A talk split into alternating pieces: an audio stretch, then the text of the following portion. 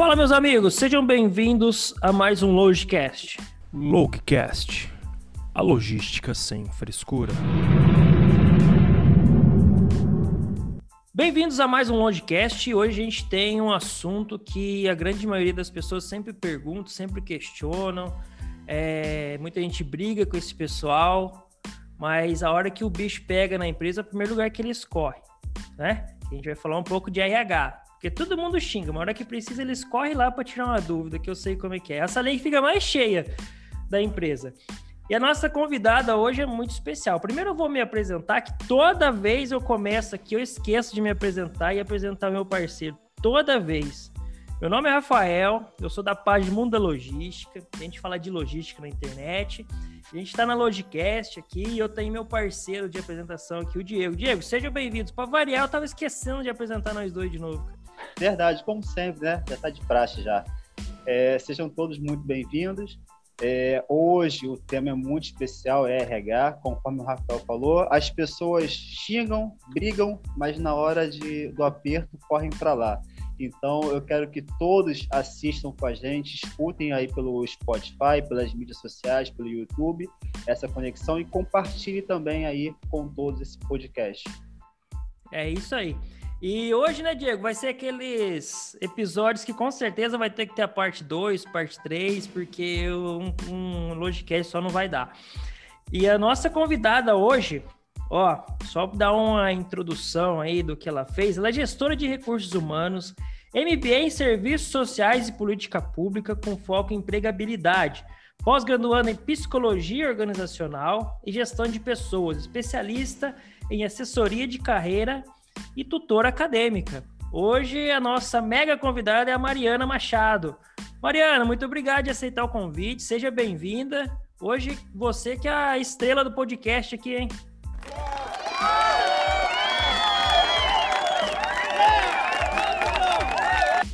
Ah, imagina, gente, eu fico muito feliz com esse convite. Agradeço muito a você, Rafael, você, Diego, por esse carinho, por poderem abrir esse espaço para mim aqui nesse mundo da logística, que é um universo também tão sensacional, para falar de RH, né? E eu costumo dizer que o RH é o coração da empresa. Por isso que fica ali, ó, bombeando para todos os canais o sangue que as empresas necessitam. e estou aqui aberta para a gente bater esse papo, para a gente conversar, esclarecer algumas dúvidas. Eu tenho certeza que vai ser bastante interessante e é, complementando o que você falou, eu acho que a gente vai ter outras oportunidades aí para fazer a parte 2, a parte 3, porque tem assunto, hein? Não, tem, porque a hora, você vai ver a hora que a pessoa começar a se interessar, começar a perguntar, aí você vai ver o tanto de pergunta que você fala assim, pô, devia ter perguntado isso aí. Mas a gente vai ter outros, outros episódios aí com RH que a Mariana vai esclarecer depois.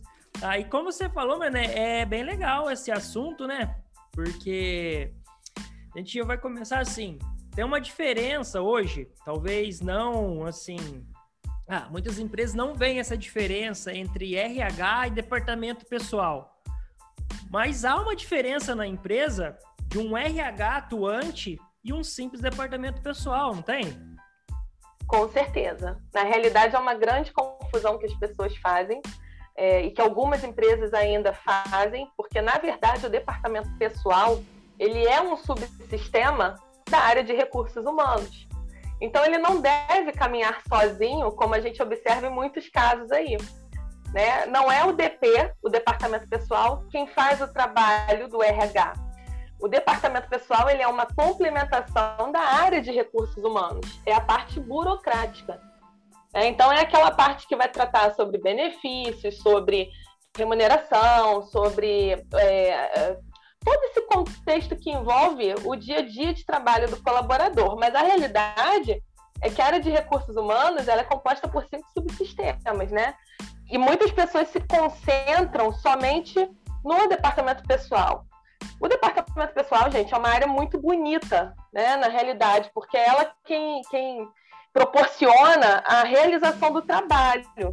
Então, na realidade, é, a gente fala de, de, departamento pessoal e algumas pessoas têm um certo pavor, né? Sendo muito sincera aqui com vocês, eu não domino a área de departamento pessoal, mas tenho alguma experiência nesse assunto. Então, assim, é uma área muito importante, porque sem ela o funcionário não é remunerado, não é contratado, não é demitido, não é promovido, né? Nada acontece na realidade sem o departamento pessoal, ela é um pilar muito importante. Mas acontece que todos os subsistemas de RH, eles têm sua, cada um a sua importância, porque eles precisam desenvolver aquele colaborador. A função, né, a área de recursos humanos, ela entende o colaborador como um capital, como um recurso da empresa. Sem o capital humano não se faz nada, né? Então, assim, só para esclarecer, né, o que são os subsistemas de RH? A provisão de recursos humanos é o nosso primeiro subsistema, que é o subsistema responsável pela contratação das pessoas e pela elaboração das melhores estratégias para atrair novos colaboradores, né? A gente tem também é, o subsistema de aplicação de pessoas, que é onde acontecem os processos seletivos. Então, é nesse subsistema que se dá o processo de recrutamento e seleção. A gente tem o terceiro subsistema, que é a manutenção de pessoas, que é onde a empresa consegue fazer o desenvolvimento desses colaboradores, né? O quarto é o desenvolvimento dessas pessoas, que é o subsistema responsável por motivar e engajar esses colaboradores. E o quinto é o departamento pessoal através do monitoramento, remuneração, tudo isso. Então, o que acontece? É, as empresas precisam compreender, sobretudo as empresas normalmente de pequeno porte, que a área de departamento pessoal é uma área muito importante, mas é imprescindível que haja gestão de pessoas funcionando, endomarketing, todos esses canais abertos ao colaborador para que aconteça maior sucesso, né? Com relação ao crescimento dos colaboradores e que isso possa impactar positivamente na empresa, que todos os subsistemas tenham a sua função ali dentro. É, é, muito simples entender, né, Mariana? Assim, é só o pessoal pegar o sentido literal aí do nome recursos humanos. E hoje a gente vê muito no mercado, né? Assim, ó, ah, o que, que é mais importante na empresa? Ah, mais importante na minha empresa é o meu funcionário, porque é ele que leva a minha empresa. Nossa, discurso é uma maravilha, é a coisa mais linda do mundo. Mas aí o cara não dá um treinamento, o cara não dá um feedback, o cara não faz nada. Entendeu? O único feedback do cara é a hora que ele faz uma cagada lá. Aí o cara vem, fala assim, ó, dá uma pulinha aqui na RH. Aí o cara assim, olha, pensei que nem tinha aqui, mas tem. A hora que você faz uma cagadinha, tem o RH lá pra você. Então as empresas precisam entender um pouco melhor isso aí, né? Com certeza. Sabe que você está comentando, né, isso, Rafael? E hoje eu vi no LinkedIn um post muito interessante, onde uma pessoa comentou que só deram feedback no momento em que o colaborador saiu. Gente, a função do feedback não é essa. A função do feedback é oportunizar a melhoria daquele colaborador. Né? E cabe ao gestor responsável por esse feedback aplicá-lo de, de, maneira consciente, de maneira empática, né? Porque a gente vê muitos casos aí onde os feedbacks são dados no meio do grupo e isso é uma, uma prática completamente equivocada. É, existe uma frase do Mário Sérgio Cortella que eu gosto muito, que é, é, corrija em particular e elogie em público. E o feedback ele tem esse fundamento. Né? Você deve chamar um colaborador numa salinha, fazer aquilo de maneira responsável, digna e reservada para não criar constrangimento, porque isso, inclusive, pode gerar processo, né? Assédio moral. É. E hoje as pessoas, eu digo assim que eu acho que os patrões hoje, os gerentes, os gestores, eles não estão nem com tanto medo é, do que, que o funcionário vai pensar. Acho que eles têm mais medo depois, né, do processo que pode levar para a empresa em si, né? Ou não? Estou, estou enganado nessa visão. Então, Diego, na realidade, é importante que a empresa tenha uma consciência que todo colaborador precisa se desenvolver e desenvolver competências técnicas e competências comportamentais, né? inclusive gestores. Então, é muito importante é, que a gente tenha esse olhar, né? Realmente, a gente vê tantos casos por aí afora de tantos abusos, né, que são cometidos, e é importante que as empresas comecem a olhar é, de uma maneira mais humanizada, porque não são só números e o medo não tem que ser só do processo, tem que ser do que se causa naquele colaborador. Às vezes, um feedback mal dado pode causar um quadro de depressão com graves consequências. Né? Eu, eu costumo dizer que as palavras elas têm muita força. E a, a gente não sabe de que maneira aquela palavra vai germinar na cabeça daquele colaborador, né? Então, uma coisa é você oportunizar um feedback de melhoria, é ser um canal de melhoria. Eu mesma já, já tive a oportunidade de receber vários feedbacks nas empresas onde eu trabalhei. E graças a Deus eu, eu recebi feedbacks de uma maneira tão positiva que me fizeram buscar é, a otimização dos meus processos. Eu quis aprender, eu quis melhorar, mas também poderia ter acontecido o contrário. Né? E hoje, num mundo onde a saúde mental é tão importante, a gente não pode deixar, principalmente de falar disso nesse momento de pandemia, né, onde as relações interpessoais elas ficaram prejudicadas, porque agora a gente tem que manter o distanciamento e é tudo online, tudo à distância, a gente precisa ter, redobrar esse cuidado. E você acha que hoje as empresas, os colaboradores, eles estão carentes de treinamento, de pessoas que acolham, faça aquele trabalho motivacional, porque a gente via muito isso acontecendo, né? Eu já trabalhei em empresas que a cada período vinha sempre uma pessoa do RH ou contratada pelo próprio RH para fazer treinamentos laboral e tudo mais. E você acha que hoje as empresas, os colaboradores estão carentes disso? Então, Diego, eu tenho visto muitas empresas se mobilizando nesse sentido, tá? É, sobretudo de 2000, dos anos 2000 para cá, isso deixou de ser tendência, passou a se tornar uma realidade. Mas a realidade é que, às vezes, o treinamento ele não é tão consistente quanto parece. Não adianta chegar, contratar o melhor palestrante ou uma referência né, dentro da área de recursos humanos, de gestão, aplicar aquele treinamento e acabou. Não é assim. Por isso, voltando lá na primeira pergunta do Rafa, né, que foi feita a respeito do, do departamento pessoal, por isso que é importante desenvolver todos os subsistemas dentro da empresa, porque aí a área de gestão de pessoas vai tratar disso com maior cuidado. Porque esses treinamentos, quando são aplicados, eles precisam ter uma consequência, certo? Então, é, não basta chegar a oportunizar o treinamento, não. É preciso o gestor, né, especialmente um gestor de pessoas, para que possa avaliar como os colaboradores receberam aquele treinamento, se realmente aquilo impactou positivamente na rotina de trabalho, porque é para isso que tem que servir. Né? Então, assim, a gente vê, eu vejo né, muitas histórias aí no LinkedIn, que as pessoas estão recebendo treinamento, mas mais importante do que a quantidade é a qualidade desses treinamentos. Então, a gente vê que estão ocorrendo. Eu não posso afirmar como estão ocorrendo, porque eu não estou lá dentro dos processos né? Mas de 2000 para cá, realmente isso já é uma realidade. As empresas eh, começaram a ter um pouco mais consciência a respeito da necessidade de desenvolver os colaboradores, mas a gente precisa mensurar de que maneira isso está sendo feito, está sendo realmente consistente. Nossa, foi até bom você falar, e eu torço para que uns ex-gestores meus aí estejam acompanhando, viu? Que nossa senhora. Sabe aqueles treinamentos assim? Você fala, meu Deus, o que, que esse rapaz tá trazendo? Oh, levava bambolê, sabe? Uns bambolês. Fala, minha nossa, vai colocar o El Chan aqui pra nós dançar? E você não tá precisando disso aí, cara. Você tá precisando é de um encaminhamento ali. Às vezes nem um treinamento, só um feedback. Fala, ó, continua assim e para com isso. Ponto. Já resolve. Você não precisa levar um buquê de flor hoje, nós vamos fazer um treinamento. Aí leva uma palestra com cinco, seis palhaços. Ah, misericórdia.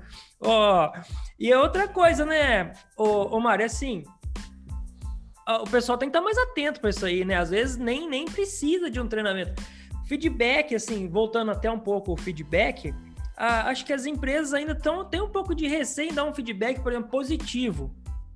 Né? Acho que elas não têm, elas não conseguem entender o quanto isso é importante para o funcionário, né? Porque assim, é, eu já peguei gestor que falou assim: ó, ah, não, se eu não falar nada para você, que você tá bom. Oh, mas que conversa fiada é essa, cara? Tipo, bosta, eu assim, eu parto do princípio assim, ó, se, se eu tô bem nisso, é alguma coisa que eu posso compartilhar com os meus amigos de, de equipe. Não é? Assim, então se alguém fala assim, ó, continua assim e tal, é mais uma mentoria, assim, de um gestor seu, que é importante também hoje em dia, né? Sem dúvida, Rafael. E, e o que acontece? É, dois pontos aí que você tocou muito bem. É, olha, a galera da logística tá por dentro do RH, hein? Tô adorando. Hum. Muito bom. o que acontece? Por isso que a gente fala tanto da necessidade da gestão de pessoas atuantes dentro da empresa, porque é através da gestão de pessoas, né, lá dentro do RH, que vai ser feito esse filtro sobre o que a equipe realmente precisa. Né? Tem uma frase, eu, e minhas citações, né? Tem uma frase do Fabrício Carpinejar, ela é mais voltada para relacionamento, mas se aplica direitinho nisso que a gente está falando. Não adianta dar limonada, oferecer limonada para uma pessoa se ela precisa de água. Às vezes é o feijão com arroz. É a coisa pura e simples. Não precisa trazer o, o Max Geringer, que é o pai do RH da, da atualidade, para fazer uma palestra que, de repente, o próprio gestor, com uma palavra de encorajamento, com, com uma motivação todo dia, vai resolver.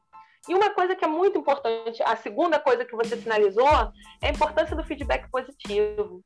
O feedback positivo, gente, ele é parte de uma coisa que em RH nós chamamos de salário emocional. E o salário emocional, ele é um, um, um componente muito interessante para combater algo que assola os profissionais de RH no Brasil, no mundo todo, que é uma coisinha chamada turnover. O que é o turnover?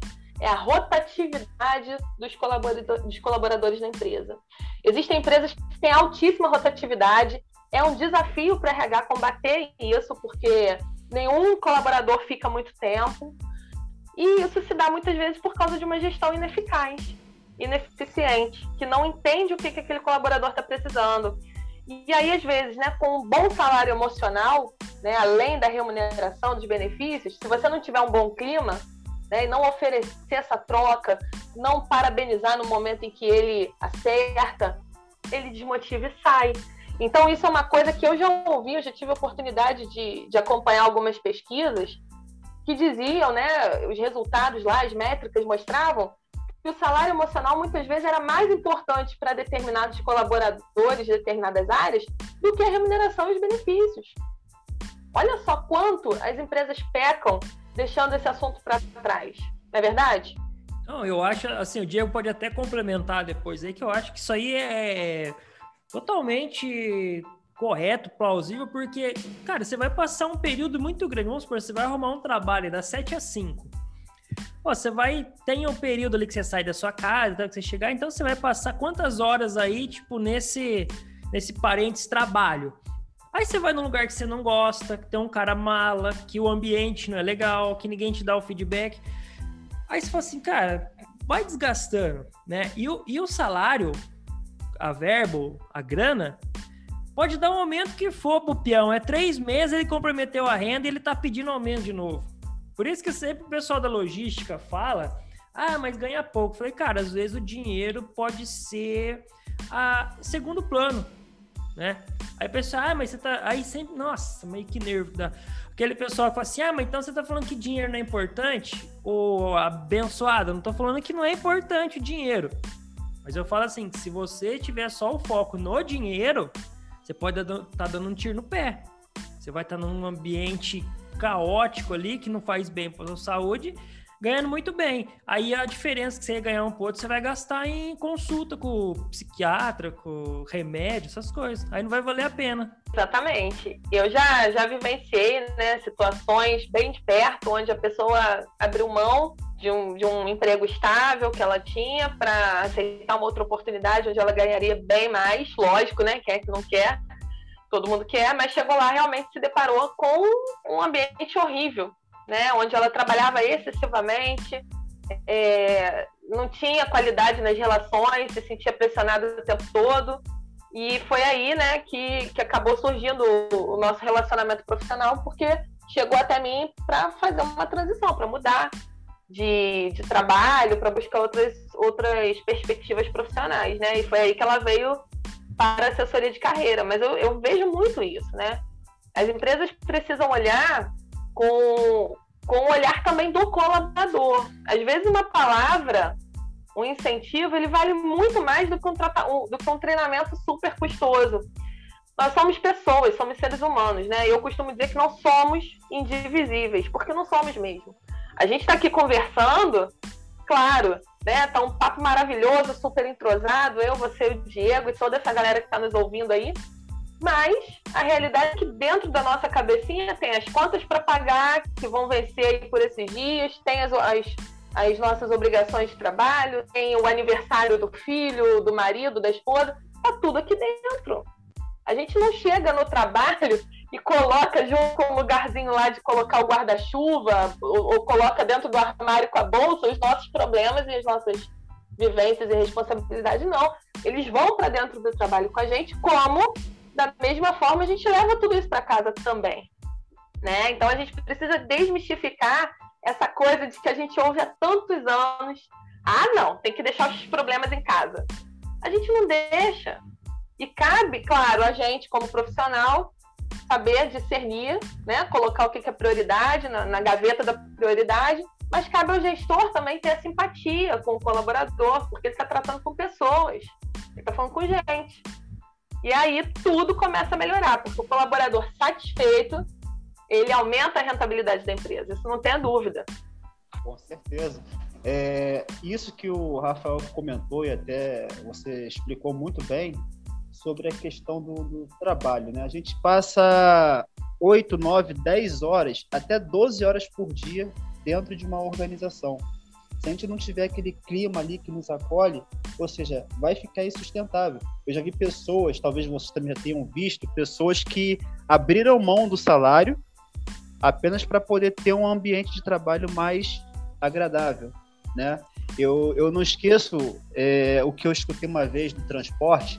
O rapaz ele vinha conversando com outro amigo no trem e falava assim, cara, meu gerente ele é tão chato, mas tão chato, cara, mas ele pede de uma forma tão educada que não tenho como dizer não para aquele cara. Aí eu fiquei com aquele negócio na cabeça, sabe? O cara era chato, mas ele sabia falar com os funcionários, entendeu? E aí, a forma como ele falava com os funcionários, o tratamento dele, mesmo cobrando, pedindo resultados, não deixava que os funcionários pedissem demissão ou sair da empresa, sabe? Então eu achei aquilo ali muito, muito interessante e fui buscar métodos para ser um gestor desse, sabe? Como que o cara pode ser tão chato e ao mesmo tempo as pessoas as pessoas terem prazer de trabalhar com esse gestor, né? E aquilo ali ficou eu ficou ficou na minha cabeça durante anos. E você já ouviu várias pessoas também comentar isso contigo, Mariana? Por exemplo, vir reclamar para você de um chefe, de um gestor, falar, pô, aquele cara é um mala. Ô, ô, Todo santo dia. Só pegando o gancho, sabe o que, que eu vejo? Isso aí, ó. É, hoje tem muito, assim, é uma coisa que, sei lá, me deixa um pouco incomodado. Eu acho quando vai fazer, coloca uma vaga lá, né? Aí depois a gente vai entrar até mais na parte da, da assessoria, da Maria aí tem uma vaga lá, requisitos, não sei o que, não sei o que, tem ido pra lua. É porque tem essas coisas hoje que aparecem, né? Tem que ter ido pra lua umas três vezes tal, aquelas coisas aí. Aí fala assim, ó, trabalhar sob pressão. Oh, mas isso aí me incomoda, hein? Me incomoda porque o, você tem que saber o que é sob pressão. Você trabalhar numa transportadora, pro lado da logística, você vai trabalhar sob pressão. Porque o cara quer a mercadoria dele e tal, tal. Só que quando você aceita qualquer tipo de pressão, às vezes você acha um, um gerente mala que não sabe conversar, que não sabe é, dialogar. Aí até pegando um gancho nessa, nessa pergunta do Diego aí, porque a gente pode cobrar tudo, mas a gente tem que saber como fazer, né?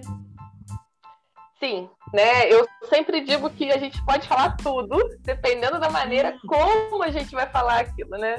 É, existem piadas ótimas na internet que eu não posso falar aqui, porque teria que a gente teria que colocar um monte de pi, pi, pi, né? Mas é bem por aí.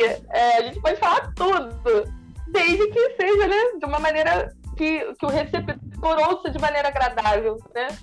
Então, gente, a comunicação. A comunicação em RH é fundamental. Né? Eu até outro dia estava falando isso com, com, as minhas alunas, porque eu dou aula, entre tantas outras matérias, aí eu dou aula de comportamento organizacional. E comportamento organizacional é isso, né? A maneira como você se comunica dentro da empresa é um braço do comportamento organizacional. E o que acontece? O, o cara é chato, o chefe é chato, como o Diego falou lá que ouviu dentro lá do transporte. Mas o cara sabia abordar o colaborador, ele sabia acessar aquele universo. Comunicação é um pilar importantíssimo dentro da empresa, faz parte dos processos do comportamento organizacional. E é aquilo que nós conversávamos anteriormente, né? O gestor ele pode falar tudo, dependendo da maneira como ele diga. Claro, sempre pautado na legislação, com respeito, porque o colaborador precisa ter bom senso, mas o gestor também precisa. Então, é muito importante que as empresas e os gestores estejam atentos a todo esse processo, a, a maneira como os feedbacks são aplicados, a maneira como os processos de motivação, tudo isso vem sendo aplicado na empresa porque faz diferença, faz diferença positiva, pode é, significar uma redução de custos, porque você pode canalizar né, aquele custo que você investiria num treinamento, uma coisa maior. Veja bem, não que não seja necessário, mas através de uma boa comunicação interna. É, porque tem gestor aí também, né, Mário? Vamos falar bem a verdade, que esconde atrás dos colaboradores ruins, entre aspas, que não dão resultado, mas assim, muitas vezes a equipe é espelho do gestor, tá? Não tira o seu da reta, não, você que tá ouvindo aí, tá? Ah, minha equipe é ruim. Veja o que você tá fazendo também. Fica só jogando nos outros, não. Lógico, Com vai certeza. gente ruim pra caramba, mas. Não, com certeza. É importante você falar isso, Rafa, porque a equipe, é, é, quando ela é bem comandada, ela geralmente é coesa, né? Então, uma boa liderança, É, ela gera bons frutos. reflete. Ô, Mário, agora vamos mudar um pouquinho o foco. A gente falou muito da empresa, falou muito do. Então, vamos falar um pouco agora da parte de processo seletivo, que é o que você tá aí na pegada, aí você vai poder ajudar muita gente aí. Eu queria tocar em dois pontos, tá? Mas primeiro eu quero falar sobre currículo. Tá? Uma coisa Opa! muito importante que a galera é, sempre questiona, ah, meu currículo tal. Assim, queria que você desse, sei lá, você pode até dar umas dicas de currículo. Porque assim, eu vou ser bem sincero, quando a gente é gestor, assim, você vai pedir o currículo, tem uns é, amigos nossos aí que eles mandam o currículo que parece uma monografia, tem 45 páginas o currículo. E é uma dica, eu não sei, você pode falar com muito mais propriedade, que às vezes não precisa tudo isso, né, Mari? Assim, só você Exatamente. que, que é mais importante, não sei. Então, gente, recentemente foi feito uma- um estudo por uma consultoria americana muito renomada chamada Leaders, uma consultoria de RH, e nesse estudo foi verificado que os recrutadores não levam mais que sete segundos para criarem um currículo. Como recrutadora, eu afirmo que isso é uma verdade, até porque na maioria das vezes hoje em dia isso é feito através dos softwares. né? A gente tem programas para fazerem isso que buscam de acordo com as palavras-chave da vaga. Então, é, uma coisa que é muito importante no momento de elaborar um currículo é pensar como pensaria um recrutador. O recrutador está recebendo ali 400, 500, mil currículos por dia. Infelizmente, a demanda está alta, né? A gente está vivendo um, um momento diferente no mercado, um momento de crise, onde tem muitas pessoas desempregadas buscando. E quanto mais objetivo, sucinto, layout limpo for o seu currículo, maior a chance dele ser visualizado. Eu costumo dizer que não precisa relatar mais do que as quatro últimas experiências no currículo, tá? Experiências profissionais, ou a trajetória dos últimos 10 anos. Por quê? Vou dar um exemplo aqui comigo. Eu comecei a trabalhar, gente, com 14 anos, não tinha carteira assinada. Né? Minha primeira carteira assinada foi como consultora numa loja do Boticário. Olha eu fazendo merchandise aqui, hein? desculpa. Não, aí depois eles mandam uma, uma verba pra nós. Eles podem mandar os presentes pra gente, né? Isso, Eles mandam, eles mandam, eles Boa. são bem generosos. Não, Então, meu primeiro emprego foi nessa rede. E hoje eu trabalho com coisas completamente diferentes, né? Dessa área. Eu não trabalho mais voltada para a área comercial. É, tem outra formação, outras especializações. Então não faz o menor sentido relatar a minha, primeira experiência de trabalho. Isso já ficou lá atrás. Eu tô com quase 37 anos já. Já passaram aí quase 20 anos da primeira experiência de trabalho. Então, não faz sentido. O que, que o mercado, o que, que interessa para o mercado hoje no meu currículo, né? E que fica aí de exemplo para quem for construir o currículo em casa. As quatro últimas experiências ou os últimos dez anos, tá? Importante, utilizem sempre palavras-chave relacionadas à experiência de vocês, tá? Inclusive, eu já vou me antecipar aqui, vou falar um pouquinho do LinkedIn. Eu vejo muita gente colocando lá no título do LinkedIn a frase em busca de recolocação. Não façam isso. Porque quando os recrutadores buscam através do LinkedIn, é utilizada uma ferramenta que é como se fosse uma equaçãozinha onde a gente coloca as palavras-chave da vaga. Então, se você coloca essa frase, você não é visto. Ela atrapalha muito mais do que ajuda. E eu costumo ser um pouco dura quando eu digo, né, que o mercado ele não ele não contrata por compaixão, ele contrata por competência. Tá? Então, para o mercado, infelizmente, pouco importa se você está trabalhando, trabalhando ou não. Ele quer saber se você possui as skills, as habilidades, né, os pré-requisitos para entrar naquela vaga. Se você preencher aquela vaga, você está dentro, vão te fazer propostas. Se você estiver trabalhando, eles vão querer que você largue aquela empresa e venha para eles, porque por aí é assim que funciona. Tá? Então, Beleza. muito cuidado aí na hora de colocar lá no título do LinkedIn, usem as palavras-chave da vaga. Eu, eu anotei essa frase que você falou, eu achei ela muito linda, ela vai virar um post para mim, tá? Ah, qual? Qual? O mercado, o mercado não contrata por compaixão. compaixão. Contrata por competência. Vou te marcar é, lá, vai virar um post. Por favor, eu adoro. Eu, eu uso muito essa frase. Essa frase saiu, né? Eu não sei se alguém já falou ela antes, mas eu uso muito isso. Porque, gente, eu vejo, infelizmente, assim, muitas pessoas se aproveitando da fragilidade dos outros, né? E, e, explorando essa coisa da busca da recolocação. Não, vamos, vamos enaltecer nossas qualidades. A pessoa que está buscando vai enaltecer suas qualidades, coloca o que sabe fazer, foca nas palavras-chave importantes, porque aí sim você vai ser visto. Não, a gente brigou, mas é real mesmo, não tem essa, não. Ah, contratou por causa dos lindos olhos verdes. É essa. Não. Não é assim que funciona. É uma frase que soa dura, mas é, ela dá esse choque de realidade, né? É, não, mas tem que ser assim.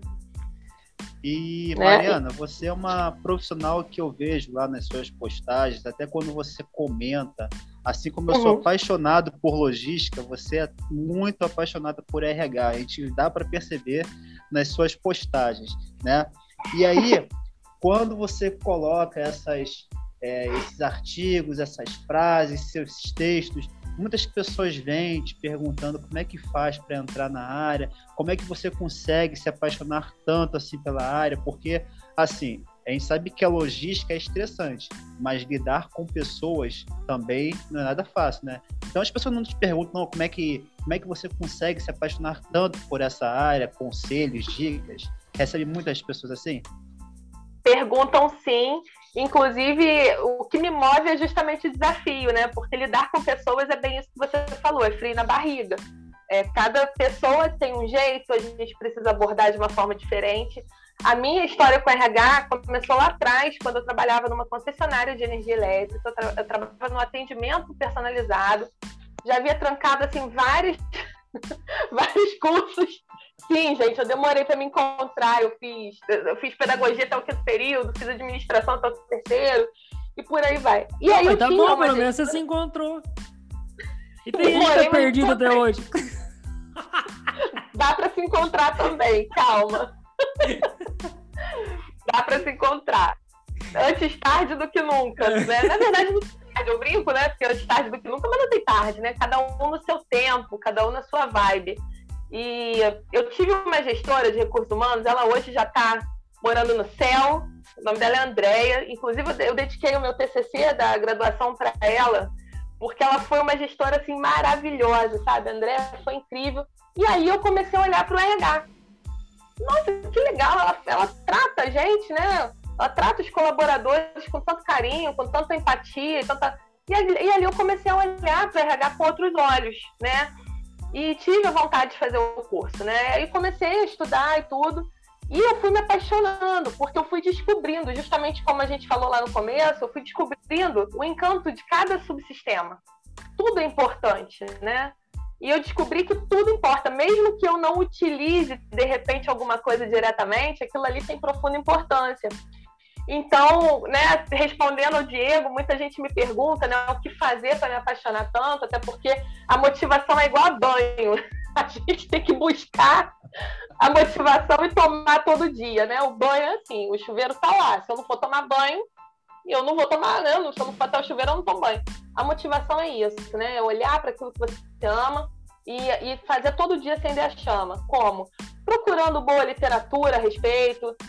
É, o LinkedIn é uma fonte enorme de conhecimento, eu adoro. Eu já até fiquei um tempo sem Facebook, agora tem um tempo que eu voltei para o Facebook, mas eu fiquei tão apaixonada pelo LinkedIn que eu fiquei ali exclusivamente me dedicando àquilo. E eu sou tão apaixonada mesmo, gente, se eu contar para vocês que às vezes eu acordo de madrugada, assim, com insights para escrever um post, vocês acreditam? Isso já aconteceu comigo várias vezes. Nossa senhora, eu achei que era só os caras da logística que, que faltava um parafuso, mas tem uns da RH que às vezes. É. é, é a louca da RH que sou eu, porque eu tô, eu tô tão apaixonada que eu acordo de madrugada para escrever sobre isso. Sério, sério. É, e isso eu acho que isso acaba fazendo essa roda girar, né? Isso que me motiva. Mas isso aí vai de encontro ao propósito, né? É o que você falou, às vezes quando as pessoas se encontram, pra gente, é assim, é, até no que a gente falou de comunicação, né? Assim, você entender um pouco o lado do outro. Pra gente, às vezes, é uma doideira. Eu trabalho em logística. Eu fico uhum. louco com os caras que trabalham com transporte em logística. Eu falo, cara, você é um herói, cara. Me dá um autógrafo aqui que você trabalhar com transporte não é para qualquer um. Só que tem uns caras que eles falam, cara, minha vida é trabalhar com isso aí. Porque acho que eles se encontram, igual você, você se encontrou ali, tipo, ô Mariana, você acorda de madrugada? Acordo na boa, tranquilão, passo meu café ali, escrevo, já era. Não é? Então tem. Sim. É o propósito, acho que você encontrou mesmo. Sim, e uma coisa interessante, como eu trabalho com assessoria de carreira, né? Não é raro as pessoas no fim de semana ou até de madrugada mesmo, né, mandarem uma mensagem lá no LinkedIn e assim, dificilmente eu não respondo na hora. E aí quando eu respondo na hora, vem a surpresa, ué, você tá aí? Estou aqui. Sempre, o meu LinkedIn sempre. sempre conectado, né? Então, assim, dificilmente eu não vou responder na hora. Mas já aconteceu de estar em festa antes da pandemia, né? De estar em algum evento, alguma coisa à noite e tá ali, ó, respondendo um potencial cliente ou respondendo uma dúvida. Eu não me aguento. Eu não consigo esperar até segunda-feira, gente. Você na balada escrevendo assim pra pessoa, não põe foto no currículo. Não põe, pelo amor de Deus. Lá no momento de descontração, tomando uma cervejinha e ali falando, gente, pelo amor de Deus, não publica isso no seu LinkedIn. Cuidado com o que vai postar nas redes sociais, porque o RH tá vendo. É. Tem que ter cuidado, né? vai viver, mas nem todas as redes, isso é importante de falar. Nem todas as redes são para postar tudo, né? É claro, quem quer privacidade vai bloquear lá o Instagram, o Facebook, até porque você não é obrigado a expor a sua vida e você tem todo o direito a ter seus momentos de descontração.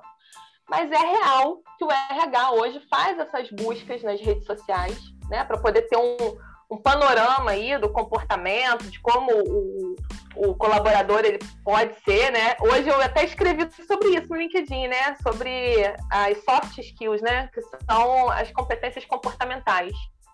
E no processo seletivo isso também é avaliado. E é avaliado externamente, né? Quando o recrutador vai lá e dá aquela, aquela conferida nas redes. Então é importante ter esse discernimento, né? Claro, tá num casamento, numa festa, vai postar e tudo, mas cuidado com os excessos. Acho que essa live devia ter sido feita há uns três anos atrás, antes de eu criar minha rede, porque agora já foi tudo por água abaixo já. Não, mas, é, mas é o que eu falo, tudo com discernimento. Eu também posto muita coisa, inclusive hoje, no marketing digital, a gente tem isso, né? De trazer as pessoas para perto da gente, mostrar a nossa rotina. Eu preciso até melhorar nesse sentido lá no meu Instagram, porque eu esqueço de fazer os stories, né? Mas é, é, importante que a gente tenha esse discernimento, né? E no LinkedIn, outra polêmica aqui, vou falar antes da gente encerrar: foto no perfil. Gente, ninguém é fiscal de foto de perfil alheio, pelo amor de Deus, é ter bom senso. Né? Você não precisa fazer aquela foto 3x4, serião. Eu sou uma pessoa que fica horrível. Aquelas poses de coach, né? Cruza o braço. Ah, que mal, né? clichê, né? É. Eu, fico, eu fico muito mal, sério. Eu não gosto de tirar foto séria, porque não sou eu. Então, assim, não vai. Nem na minha identidade, gente, eu tenho foto séria. A minha identidade eu tô sorrindo. Eu consegui tirar foto de RG sorrindo então é claro que lá vai ter foto sorrindo, mas poxa, eu procurei, né, um, uma, uma vestimenta de acordo com o meu trabalho e tudo. E eu oriento que seja dessa forma, né? Por exemplo, o cara trabalha provando cerveja, ele tem todo o direito de postar uma foto segurando uma cerveja. É o trabalho dele, ele é cervejeiro. Ele... Agora, quem não é, Tenta né, colocar dentro do padrão, dentro do, do relacionado com a sua área de atuação. É o melhor caminho. E, Mariana, uma coisa assim que eu fico muito preocupado hoje, até por eu ter essa, essa rede, essa ferramenta que eu uso muito, que é o, que é o LinkedIn. Uhum. Só que, assim, muitas pessoas do meu trabalho me seguem lá, tá? Alguns por curiosidade, porque eu publico e aí o pessoal até do trabalho fala assim, ó o blogueirinho, ó o blogueirinho da empresa, adora fazer uma publicação, não sei o que, para cima para baixo. Só que pelo, pelo por outro lado, isso me preocupa, porque quando você mostra muito conhecimento, conhecimento dentro das redes sociais para que outras pessoas possam se espelhar em você, quando você entra dentro de casa, na sua empresa, as pessoas acabam é, exigindo um pouco mais de você. Então, isso é bom ter as pessoas do trabalho na sua rede social, mesmo que seja no próprio LinkedIn? Pergunta muito boa. Eu, inclusive, tenho, né? Já tive inúmeros assessorados que me pediram, pelo amor de Deus, para não botar as atualizações no LinkedIn, para fazer uma coisa em outra muito discreta, para que a empresa não percebesse que ele estava mexendo no LinkedIn. O que acontece, gente? Nós precisamos é, modificar esse mindset. Né? A gente precisa mudar essa mentalidade, porque o, o LinkedIn é uma rede igual ao Facebook, igual ao Instagram. Porém, ele é uma rede profissional. Né? E é claro, quem sabe, eu, eu costumo dizer sempre que quem sabe o calor da panela é a colher que mexe. Né? A colher que mexe que vai saber como é que tá aquele, aquele calor ali. Então, se você trabalha numa empresa onde você observa que para os gestores a tua desenvoltura na rede, LinkedIn, é um problema, não se conecta né? É uma, uma dica de preservação. Muito embora isso deveria ser pensado ao contrário. Porque o colaborador ele está se destacando, ele está mostrando as competências dele, ele está mostrando as habilidades. É uma ferramenta maravilhosa. Eu já encontrei, eu já consegui emprego duas vezes através do LinkedIn, tá? Já consegui vários convites para palestra. Se nós estamos aqui hoje fazendo esse podcast maravilhoso, foi através do LinkedIn. Então, assim, é uma ferramenta maravilhosa que abre muitas portas, dá muita visibilidade, mas a gente precisa modificar esse pensamento retrógrado de que o LinkedIn é um problema para a empresa. Não, não é. Nossa, queria eu ser gestor e ter um colaborador que tivesse um podcast, que tivesse um projeto. Nossa, isso é maravilhoso. Está levando o nome da empresa, está mostrando que sabe o que faz. Né? Deveria ser motivo de alegria, de orgulho para os gestores, né? Mas, infelizmente, a gente sabe que na prática não é. Então, é isso que eu falo, assim. Observa. Se você perceber que, que a empresa incentiva, que gosta, que não é um problema, maravilha, toca o barco. Se observar que é um problema, que não, não é legal ter muitos... Aí você realmente bloqueia para não gerar problema, porque a gente precisa né, manter o emprego, a gente precisa manter a nossa empregabilidade, então a gente vai dançar conforme a música.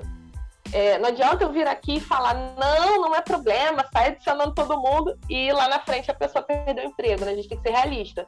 É uma questão de observação. Tá? Oh, Mas não deveria ser assim, não. Pegando o gancho aí, eu vi uma, uma publicação que tá até rolando nas redes aí, bastante agora, que é um.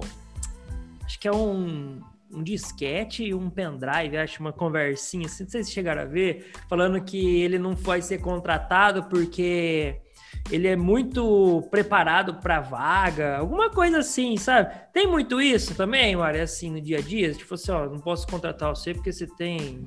É... Porque eu vejo muita gente reclamando, assim, agora. É, pessoal, lá do pessoal, muita gente reclama e fala assim, ó. Ah, às vezes você precisa trabalhar, tem uma vaga lá, assistente de logística, mas aí o cara vê que você fez um MBA, você foi gestor em uma outra área, ele não te contrata porque fala assim: ah, não, não vamos contratar ele porque ele já tem uma cabeça diferente, ou porque o salário não vai ser compatível com o que ele quer. Então tem muito disso aí, né? E, e sei lá, é um negócio meio esquisito, porque às vezes a pessoa tá trabalhando, e é o que você falou, seria muito bom você ter uma pessoa dessa no seu time. Na é verdade, você tem um cara que posta coisa legal no LinkedIn, que o cara tá mostrando conhecimento, que entrega resultado. Eu acho que o gestor devia fazer de tudo para manter ele do lado dele, né? Com certeza, mas o que acontece? Agora eu vou defender um pouquinho a área de RH, né? o RH ele é cobrado e ele tem os níveis hierárquicos acima, né? Que são os níveis que determinam a geração, a criação dessas vagas. E aí, quando o RH vai, vai elaborar uma vaga para colocar no mercado, ele tem um teto para pagar, né? Ele tem um budget lá, um orçamento para oferecer dentro daquela vaga. E ali ele vai preparar os pré-requisitos para aquela vaga. Então, uma vaga de assistente, mas o, o candidato ele tem um MBA, ele já está se encaixando mais numa posição maior de coordenação, qual é o grande medo do RH? Contratar, vai gerar um custo por essa contratação, ele vai ser visto no mercado, né? E, claro, mais cedo ou mais tarde ele vai ter uma proposta melhor e vai largar a empresa na mão. É outro custo para demitir é outro custo para chamar outro para o lugar dele. Então, na realidade, assim, a gente precisa, às vezes, colocar, é, se colocar um pouco na cabeça do, do, do gestor de RH. Né? Porque existem indicadores, aquilo que eu falei lá, lá atrás, né? do turnover, é, essa rotatividade normalmente impacta muito na, na parte financeira da empresa por causa disso, porque é custo para contratar, custo para fazer demissão e custo para colocar outra pessoa no lugar. E o RH ele é altamente responsabilizado por isso, não pode haver falha. É, então, assim, o nosso coração pede para contratar, mas a razão muitas vezes determina que não, para evitar eventuais problemas nesse sentido. Ah, mas foi bem legal você falar isso aí, porque às vezes o pessoal não tinha essa visão. Eles acham que assim, uhum. é, sei lá, não sei se a palavra correta é um preconceito, que o cara não vai querer, nada. Mas tem todo não, esse, esse futuro tem. próximo, vamos dizer assim, né?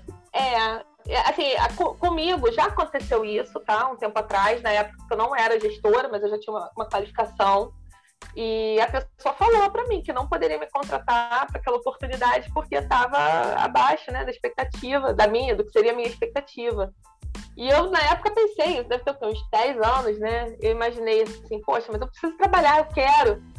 E, assim, graças a Deus, aquela porta se fechou, abriram janelas realmente muito maiores, né? coerentes com, com a minha preparação naquele momento. E depois, já atuando na, na área de recursos humanos, eu consegui entender esse raciocínio. Né? Que a gente, no primeiro momento, poxa, fulano tá com inveja de que eu passe ele dentro da empresa, não quer me contratar porque meu currículo é melhor. Não, não é. Às vezes pode ser isso também, mas a maioria das vezes é porque a empresa não pode ter esse custo e o RH vai ser responsabilizado por isso. E, e, e o contrário, aqueles que, que mente no currículo, chega lá não sabe nada. Gente, pelo amor de Deus, não mintam no currículo. Por favorzinho, vou falar, né, como o pessoal fala aí nas E tem, não tem bastante? Tem, e foi por causa desse pessoal que mente no currículo que os processos seletivos se tornaram tão demorados vou entregar aqui agora esse segredo. O que acontece? Já reparou? Aí você falou para mim, ainda agora, a gente conversando aqui, né, Diego? O Rafa falou que a vaga tal pede que vá na lua três vezes. É, é por causa disso. A pessoa precisa ser testada para saber se aquilo mesmo que ela fala no currículo é real, se ela sabe, se ela tem vivência. Porque o que a gente pega de currículo enfeitado e, e não é nada daquilo, e aí tem que demitir porque não entrega, é complicado. Acontece muito. Aí pode também ter uma pegadinha, porque às vezes não é questão de mentir. Digamos que o, o, o funcionário ele está exercendo uma vaga de assistente há 10 anos. Então, ou seja, é lógico que ele, na função de assistente é, há 10 anos, ele já aprendeu outras funções dentro do cargo dele. Ele já sabe o que, que faz um analista, de repente ele sabe fazer tudo que o analista faz, até se bobear o que o, o supervisor faz. Mas de repente ele não teve oportunidade dentro da empresa. E aí, quando ele vai se candidatar para uma vaga de supervisor, de analista, a primeira coisa que RH vai olhar Pô, mas o cara é assistente, ele não pode estar é, se candidatando para uma vaga dessa. E acaba eliminando o candidato sem ao menos ele poder explicar, ou não? Então, por isso que eu falo. Tem 70% dos requisitos da vaga? Vai. Tem 50% dos requisitos da vaga? Aplica. Vai com a cara e com a coragem. Por quê? A gente sabe que existe isso. Na prática, muitas vezes a pessoa está lá há 10 anos na mesma função, porém ela já desenvolveu. Né? E eu sempre falo isso, inclusive nos currículos que eu elaboro, eu faço questão de colocar na descrição do, do cargo o que a pessoa realmente vivenciou, mesmo que a nomenclatura esteja ali é, ainda né, referente a, a outra experiência em é, numa hierarquia inferior, né? Vamos supor, ah, tá lá na nomenclatura do cargo como assistente, mas as experiências lá descritas já são de analista. Eu faço questão, porque isso acontece. A gente desenvolve no cargo, principalmente quando está muito tempo ali e não recebe uma promoção efetiva. Então, mas aqui o, o que a gente está pedindo para não haver é a mentira no currículo, porque vai ser testado. E é por isso que os processos seletivos hoje são tão é, intensos, né? A gente vê aí para algumas empresas processos demorando três meses, quatro meses, porque tem os testes técnicos, tem os testes comportamentais. É... Ah, mas eu falo inglês. Maravilha, qual é o seu inglês? Seja claro. Ah, meu inglês é básico, eu só consigo ler ali de vez em quando, né? Consigo ler, consigo me entender. Não, eu falo inglês, eu falo em nível intermediário avançado. Então, beleza, então vamos fazer uma, uma entrevista em inglês. E aí, na hora da entrevista, a pessoa trava. né? É importante ter a transparência para que o recrutador também possa mensurar, porque às vezes pede inglês na vaga, mas nem é tão importante assim.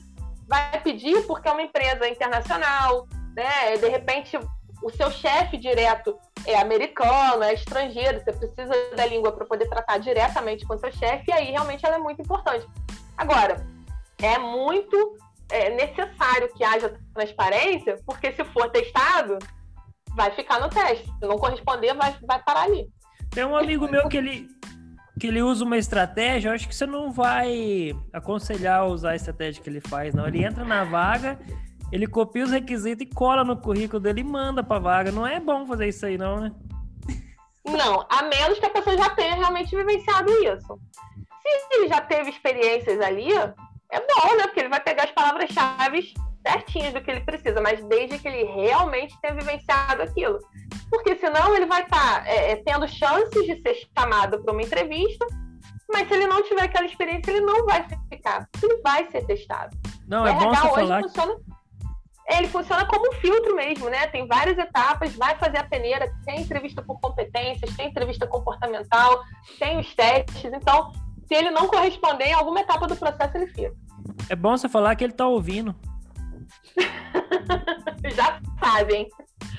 Só vai usar as palavras-chave da vaga se realmente se dominar. Uma coisa que eu fico muito preocupado hoje é uma outra preocupação, porque assim, hoje dificilmente as próprias empresas vão lá e divulgam a vaga. Elas contratam uma empresa terceirizada que faz ali, né, a captação uhum. da vaga. Aí, às vezes eu escuto alguns especialistas dizerem assim, não, que você tem que mudar o currículo de acordo com a vaga. Só que, poxa, se é uma empresa que está recebendo o mesmo funcionário da mesma pessoa diversas vezes, isso também não fica confuso para, para quem está selecionando, porque, tipo assim, pô, já vi esse cara aqui, esse cara que era auxiliar, agora ele já está como assistente, sabe? Essa mudança toda dentro do currículo não, não, não atrapalha um pouco, não? Tanto para o RH quanto para o funcionário que está se candidatando? Não, não. Vou te explicar por quê. O mercado de trabalho ele é muito dinâmico e os colaboradores, consequentemente, também são, né? Dentro desses meus 20 anos de carreira, por exemplo, eu já trabalhei na área comercial, né? Já trabalhei com gestão, já trabalhei com gestão de pessoas. Então, dá para a gente fazer alguns currículos daí, dependendo das vagas que sejam interessantes. Então, o que acontece? Quando as empresas colocam, é, por exemplo, eu tenho uma vaga aberta aqui para analista comercial. Aí você me envia o seu currículo voltado para analista comercial. Aquele banco vai receber só analista comercial. Né? Aí, de repente, vem aqui para um analista logístico. Você me envia o seu currículo, eu vou direcionar ele para aquela vaga de analista. Eu não vou misturar. Mesmo que eu veja você e me lembre, opa, esse cara aqui já passou pelo analista comercial.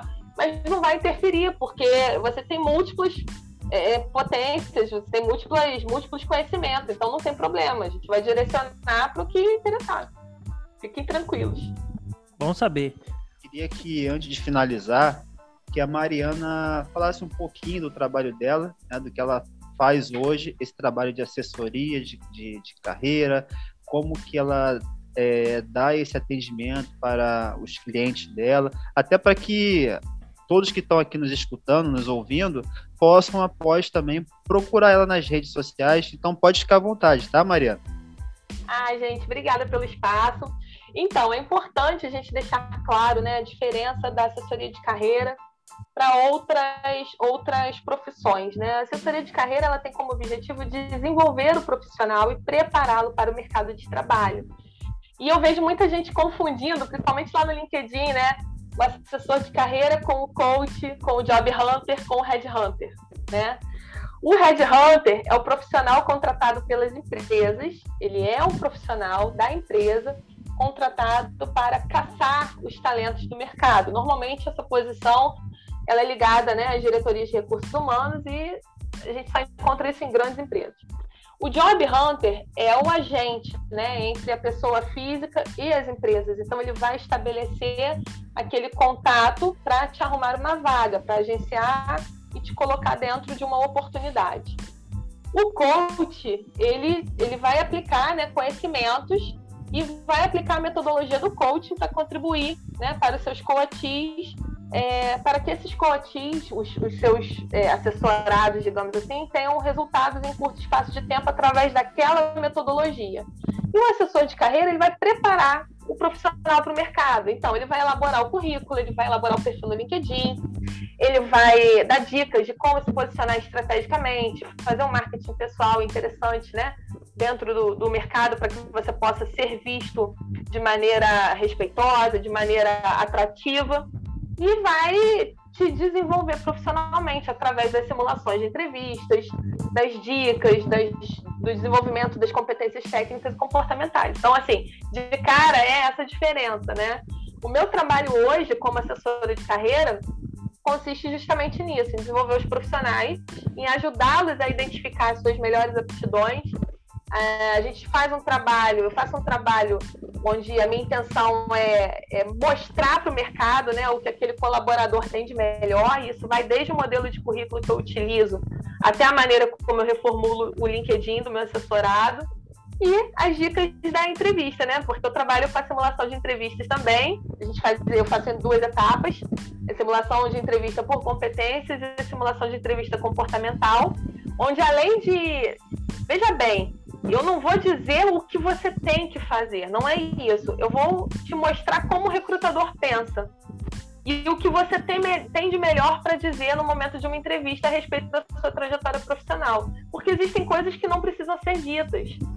Né? Existem coisas, eu vejo muito isso, né? Colaboradores aí, é, profissionais excelentes no mercado que têm trajetórias incríveis, mas não conseguem transmitir isso no momento de uma entrevista.